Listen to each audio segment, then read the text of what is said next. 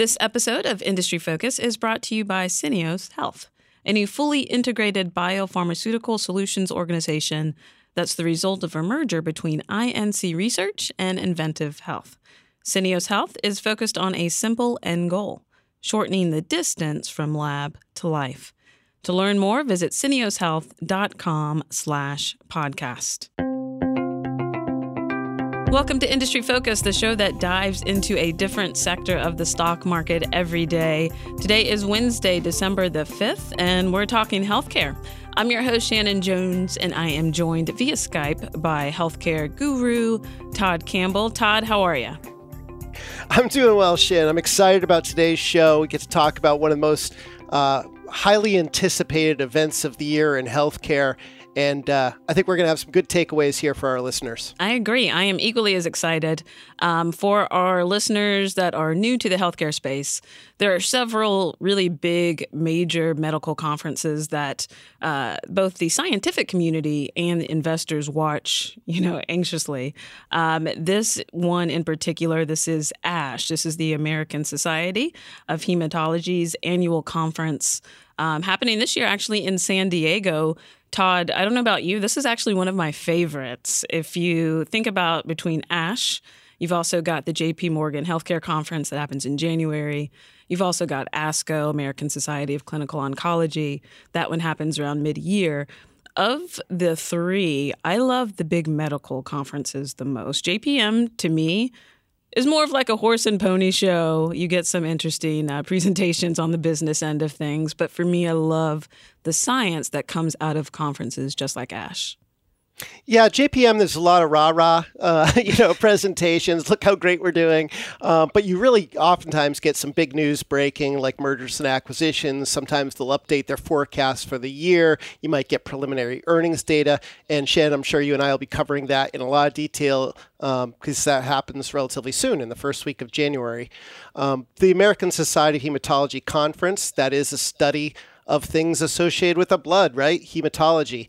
And usually, what ends up happening, these companies in the clinical stage and commercial stage drugs, they're running studies um, for you know blood cancers, bone marrow cancers, hemophilia studies, sickle cell disease studies. And as they get interesting trial data, they want to, of course, present that information out to all of the industry uh, participants. So not just reporters, we're talking actual scientists and doctors who are, are taking care of these patients. So yes, you're right that this is a, a really a fascinating um, event to watch because oftentimes you'll get you know data that is quite remarkable. And over the course of the last few years, I think blood cancers especially uh, have seen remarkable advances. Um, you know, we've talked in the past of the show about CAR Ts, and we're going to talk about one in, in a few minutes. But yeah, so this this is a great show. It's a it's a I'm looking forward to diving into some of these companies and explaining, I guess, some of our key takeaways, anyways. Yeah, so we're going to run down are, I guess, top three notable stories coming out of ASH. This is certainly not an exhaustive list. Certainly check out fool.com to stay up to date on all the coverage related to ASH. Um, but we chose what we consider are our top three. So let's, Todd, let's dive into the first one. Um, this is a name that is probably a household name for many healthcare investors, but the first company that reported out results is Celgene. Uh, that's ticker C E L G. Um, and Celgene never disappoints, had a slew of data readouts at ASH, but there was actually one presentation in particular that caught many investors' eyes. Todd, what can you tell us about that? Yeah, they're possibly one of the most prolific uh, presenters at here, and Celgene obviously is just a dominant force in multiple myeloma, um, and as a result, you know, oftentimes makes a, a lot of presentations here at ASH uh, every year. This year was no exception. I mean, obviously they had the they had the the pole position presentation on Saturday for the drug that they developed with Acceleron, uh, which is luspatercept. We talked about that in the show a few weeks back, or in the past, anyways, for beta thalassemia and myelodysplastic syndrome. So I figured, now we've already covered that one. That's not as exciting, maybe, as this other data that they released. And the one that really stood out to me was the information that they d- d- divulged on Liso-cel, which is a CAR T uh, gene therapy that is best known for its development for non Hodgkin lymphomas. Yeah, so let's just talk about CAR T a little bit. I know we've talked about it quite a bit on Industry Focus, but for anyone who's new, CAR T is really taking the healthcare uh, world by storm. And basically, on the simplest level, it's basically a treatment in which a patient's T cells from their immune system um, are taken out, they are transformed, supercharged, if you will, and then put back into the patient's body via infusion, with the idea being now you've got a supercharged immune system that can go out and fight cancer. So, Liso-cel, Liso-cel um, is another type of CAR T. Um, definitely not the first for those that have been following. Uh, you've got Gilead and Kite put out their own CAR T, and Novartis, they were first to market. Um, but Liso-cel, many investors will more readily recognize it as JCAR 017. Uh, Celgene actually purchased Juno Therapeutics earlier in the year, I believe it was about $9 billion acquisition, got this asset, and now is actually uh, turning some heads at ASH this year. Right, and up until this point, we've thought of Liso-cel or Liso-cel, however you pronounce it. We've thought of that as being a potential best-in-class um, because of some potential safety advantages versus the first two that made it to market. So Gilead's Yescarta and Kymriah from Novartis. That changes a little bit today, though, because at ASH they presented data from a very small trial for its use in chronic lymphocytic leukemia, or CLL. And that's the most common leukemia in that gets diagnosed in adults. It's, it starts off in the cells of the bone marrow, uh, in the cells that become white blood cells. And what this trial did is it evaluated Liso-cel in chronic CLL, which is a form wherein the cells only partially mature, they don't completely mature, and over time, those, you know, non completely matured cells crowd out normal white cells, spill out into the blood, go into other parts of the body. There are about 20,000 newly diagnosed cases of CLL every year. And what this study was trying to figure out is could Liso-cel provide a new treatment for patients who have taken the standard of care, which is Imbruvica, and seen their disease return. So they've relapsed or they or they were refractory, they didn't respond to Imbruvica. And in this again small trial, the results were pretty remarkable. 81% of patients responded and 43% of patients had a complete response. And these were patients that were truly sick. I mean, these are patients that had failed at least, I believe, is what four and a half, five other therapies yep. just getting to this point. Um, so these were very sick patients. Another thing in CLL is right now there's not a CAR T therapy that's indicated for CLL, which I think is very smart strategically. Um, this particular drug initially um, and still is going after the lymphomas, just like the other CAR T therapies, but you see Celgene actually pivoting, and I think it's very smart because this could potentially be the first CAR T in CLL. Right. And if you look at the commercial performance so far of Yescarta and Kymriah, um, it's been a little bit of an, an, an, anemic launch so far since they've rolled. I think combined sales between those two CAR Ts last quarter was less than $100 million. So I think what you're looking at this, and, and people have been worried about this all year. They've been saying, well, geez, even if you get this on the market for, you know, non-Hodgkin's, you know, how much of the sales will they really capture? And does that really justify that big price that they paid to buy Juno earlier this year? This kind of uh, walks back some of that worry because now you can look at it and say, ah, okay, you know, Imbruvica does nearly a billion dollars per quarter in sales. Um, and it's the most widely used uh, drug in CLL right now. So there, there is an opportunity, obviously, where you could now say, okay, well, yes, the first approval may come in non-Hodgkin lymphoma for this for this gene therapy, but other future, you know, if you could get this approval in CLL, now I can begin to see why Celgene is forecasting that this could be a three billion per year uh, drug in peak sales. Yeah, and 3 billion is one range. I've heard some analysts say it could even go as high as 5 billion. Um, I think that's a little bit more aggressive, but it really underscores the fact, and we've talked about this in a lot of shows, that Celgene needs a more diverse revenue stream. Um, Celgene, up until this point right now, has got about 63% of its revenue tied in one drug, and that's Revlimid. Um, listen to last week's show if you want to hear more about that. But this could be um, a huge, huge revenue driver for the company if it works. Again, this was a very small study, early phase one study. Um, but I think the key issue that I'll be watching for this drug. So let's assume that it gets approved in CLL. Um, and I think that the key, though, is can Celgene figure out how to get CAR T from the very expensive inpatient setting to potentially even having this drug in the less expensive outpatient setting? CAR T therapy right now, Todd, you talked about just how low the sales launch numbers are pretty disappointing. Um, and I think really it's because of the list price. You're talking about three hundred seventy-five thousand, upwards of four hundred seventy-five thousand dollars for treatment, and that doesn't even include the supportive care that goes along uh, with infusing patients with CAR T. So I think um, if not only do they need to get to the finish line of getting this drug approved, they also really need to think about how do we make this commercially viable.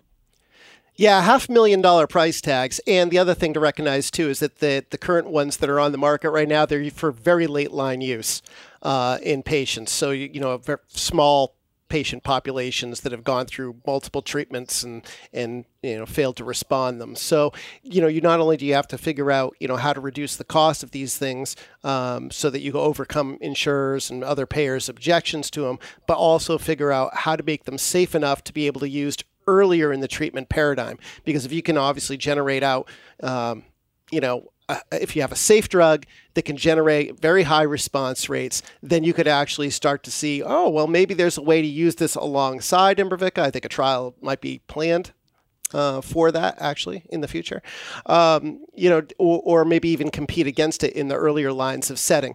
Just to rein back a little enthusiasm for it, as we said, um, most likely scenario here is for an approval in 2020, and that will be for non-Hodgkin lymphoma indication. CLL would have to be a supplemental, most likely, and that probably would come until obviously after that. So we're still talking a few years away in CLL. Yeah, but definitely a key storyline to watch here for Celgene moving forward.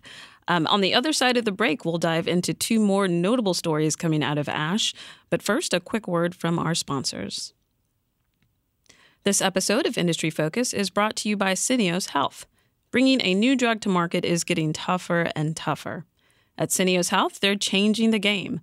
As a result of a merger between INC Research and inVentiv Health, they've created a unique business model that allows clinical and commercial disciplines to work together, eliminating traditional process obstacles and delivering something they call biopharmaceutical acceleration.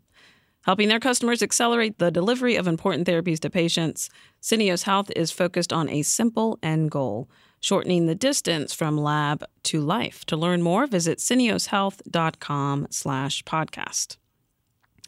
All right, so we've talked about CAR T cell therapy. Many investors are familiar with that. Um, and I think a good segue is actually talk about the second company making headlines, potentially um, something even more interesting than CAR T. And the company that is driving this is a company called Regeneron that many investors will be familiar with. That's ticker symbol R E G N. Um, and they are actually going after a, I guess you could consider it a newish type of cell therapy, something called bispecific antibodies. And it certainly has made some splashy headlines here at ASH, Todd. Um, I must say, I was quite impressed when I saw the data on this one very small sample size. We'll get to that, but yeah, incredibly impressive. And I think uh, investors, what you really have to recognize, okay, we're always trying to figure out, okay, what's the next big thing as far as mechanism of action that people are going to be talking about.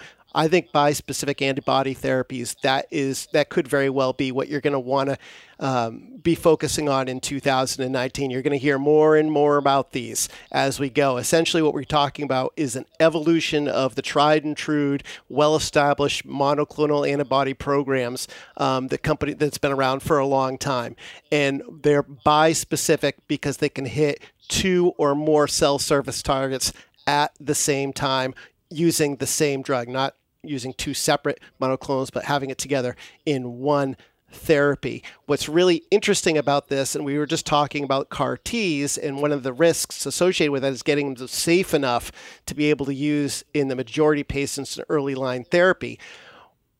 REGN 1979 and other bispecifics potentially could be safer to use in patients than CAR Ts because they don't cause cytokine release syndrome, which is a uh, life-threatening event that's been, you know, oftentimes seen in some of the use of some of these CAR Ts. And the drug that Regeneron's developing, REGN 1979, great year, right? 1979. Um, that binds to CD3, which is on the T cell of the immune system, and CD20, which is expressed on B cell uh, tumor cells. So the idea here is that, okay, by binding to the T cell and binding to the CD20 on the tumor cell, you're able to add you know, basically alert that immune cell to go target and destroy that B cell cancer uh, easier, better, more, you know, more effectively. Yeah, and not to add, could potentially have a lower cost. We talked about the cost of CAR T, bispecifics could have a much lower manufacturing cost associated with it in addition to the potential, you know, better safety profile. And let's just talk about efficacy here, Todd, because granted, this is a very small study, so we should always caveat that. Um, but they were actually able to have a 100% overall response rate in a particular type of lymphoma. What can you tell us about that, Todd? that's just stupid good, right? I mean, that's just amazing. I mean, it's crazy.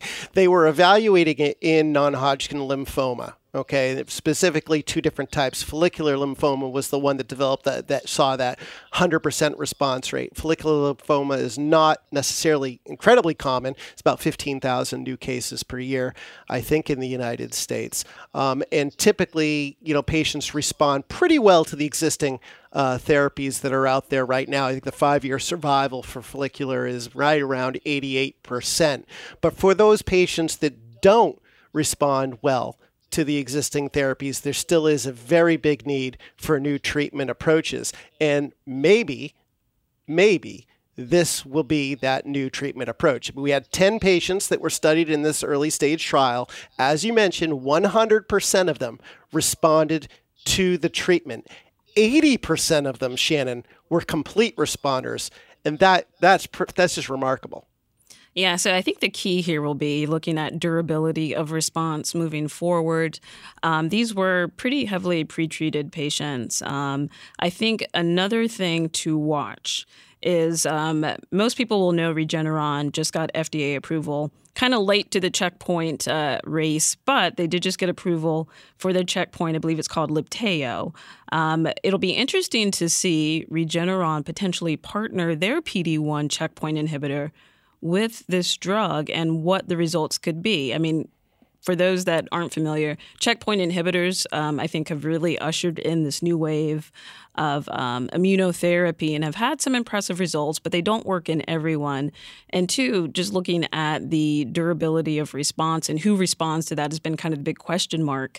Um, if you could pair these two together and get durable responses, I think this makes certainly uh, Regeneron a stock to watch. I think that's what Regeneron's goal is. I mean, they've got this now. They've got this PD one drug, and the way they're looking at it is saying, "Hmm, can what what indications aren't PD ones approved for yet? And maybe we can partner, develop other drugs inside of our, you know, internally, um, partner those two drugs up, and be able to kind of outmaneuver some of the other competitors out there and establish a foothold in the in these big markets. A trial is um, is going to ha- is I think it actually started already that that matches these two drugs up. We're going to want to catch watch that very closely. Uh, we're also going to watch 2019 Shan because. Uh, Regeneron says that they are going to kick off a what they think could be a registration ready trial, which would be phase two trial, so accelerated approval is what they're going to go after in follicular lymphoma. So we're going to want to keep a really close eye on that as well. Yeah, and you've also got some other bispecifics out there. Amgen um, also has a bispecific as well as Pfizer. So I think uh, 2019, as you mentioned, Todd, will definitely be the year of the bispecifics. CAR T old news 2018, 2019, definitely bispecifics. So let's turn our attention to the last notable headline, uh, certainly not the least. And Todd, a wise person once said, if at first you don't succeed, try, try again. I don't know who said that, but I think they were talking about global blood therapeutics, Todd. This is ticker symbol GBT. Um, GBT, when you just talk about the the share price reaction to news that happens at these medical conferences, this company saw shares skyrocket almost 50% on one day. Uh, I think they closed right around $46 a share, really based on phase three, a phase three study and a regulatory update on a product that has had, I guess you could say, mixed results, Todd. Well, the drug that we're talking about here with Global Blood Therapeutics, and you're right, we saved the best for last, right? 30 to 47 from Friday to where we are this morning. That's just crazy move in this in this company's stock. Um, the drug is Valox, Voxelotor. Easy for me to say. We'll just call it Vox. It's How about Vox. that, Shannon? It's Vox. All right, we're gonna we're gonna call that Vox. Sounds like something out of the Jurassic uh, era. Uh, anyways, that's a once daily oral formulation, oral, oral therapy for sickle cell disease. And sickle cell disease is a life threatening chronic disease, onset typically in childhood.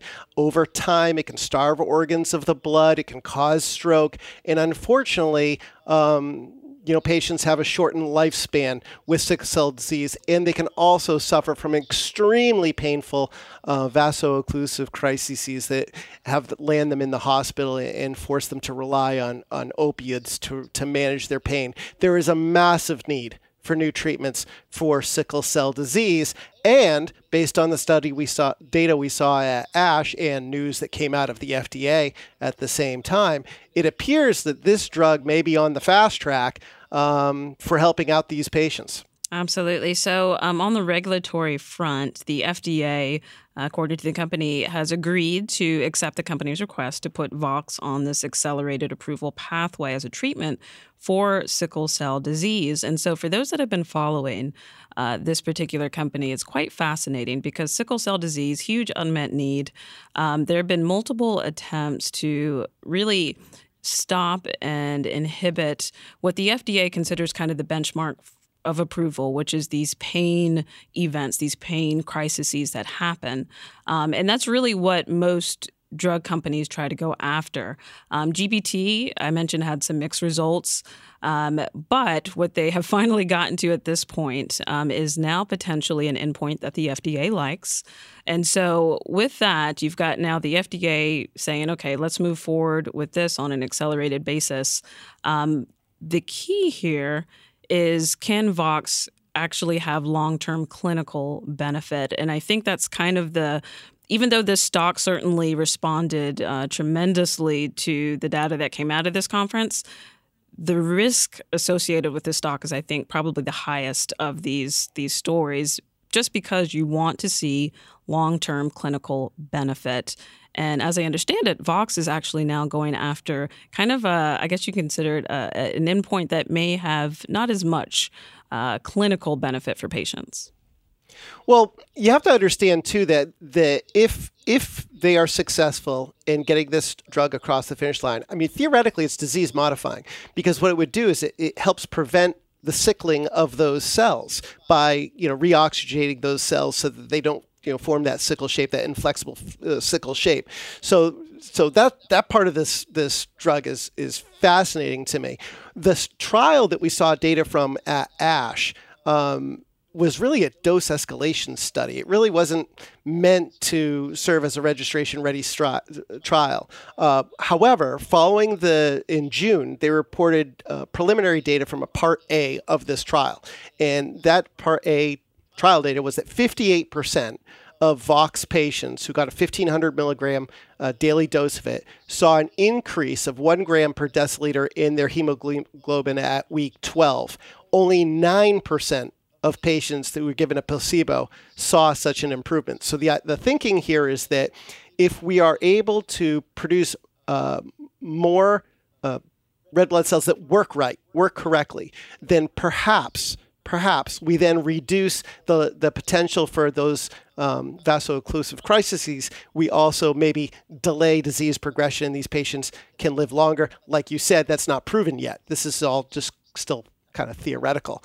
At ASH, they updated the data from Part A, and now 65% of patients who took that 1500 milligram dose um, saw uh, at least a one gram or per deciliter improvement at the 24 week, and that was versus 10% on placebo. And they also reported um, some data from Part B, which was also looking at the 1500 milligram dose, and 55% of patients saw that one gram improvement as well. So it, it definitely seems that this works better than placebo as far as being able to get um, uh, healthier red blood cells uh, for patients, whether or not that actually um, improves quality of life um, and and and reduces the risk of of early death remains to be seen. Yeah, so this is definitely a stock to watch moving forward. And again, the assumption is if you can increase the capacity of blood to deliver more oxygen to tissues, you could theoretically protect organ function and reduce the risk of stroke in patients with sickle cell disease. Um, and two, it's not necessarily a new scientific paradigm. There was a study done back in the late 90s that I pulled up that did demonstrate um, that at least blood transfusions, at least, were increasing hemoglobin levels and reduced stroke frequency in children with sickle cell disease. So it's certainly um, could be a follow up to that. We'll have to wait and see on global blood therapeutics, but certainly keep your eyes on that. Um, but definitely some uncertainty. All in all, though, um, ASH has proven to be a, a, great idea generator, at least for me, Todd. I don't know about you, um, but that does take us right into JPM coming up in a few weeks. It'll be really interesting to see what other ideas we get out of that, too. Absolutely. I'm looking forward to talking with you more about that in a few weeks. Can't wait. Well, that is it for this week's Industry Focus Healthcare Show. As always, people on the program may have interest in the stocks they talk about, and the Motley Fool may have formal recommendations for or against, so don't buy or sell stocks based solely on what you hear. This show is produced by Austin Morgan. For Todd Campbell, I'm Shannon Jones. Thanks for listening, and Fool on.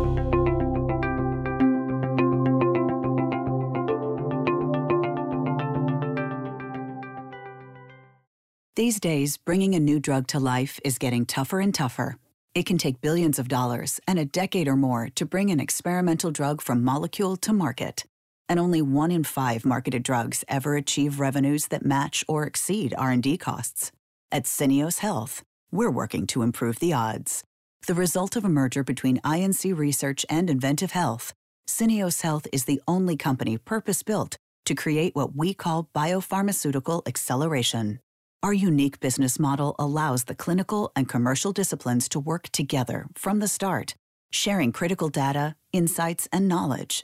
The Syneos Health approach creates success by eliminating traditional obstacles and smoothing the process at every step along the way, from clinical trials to FDA approval, branding and marketing to patient adherence. Every day, Syneos Health is focused on a simple end goal, shortening the distance from lab to life. To learn more, visit syneoshealth.com slash podcast.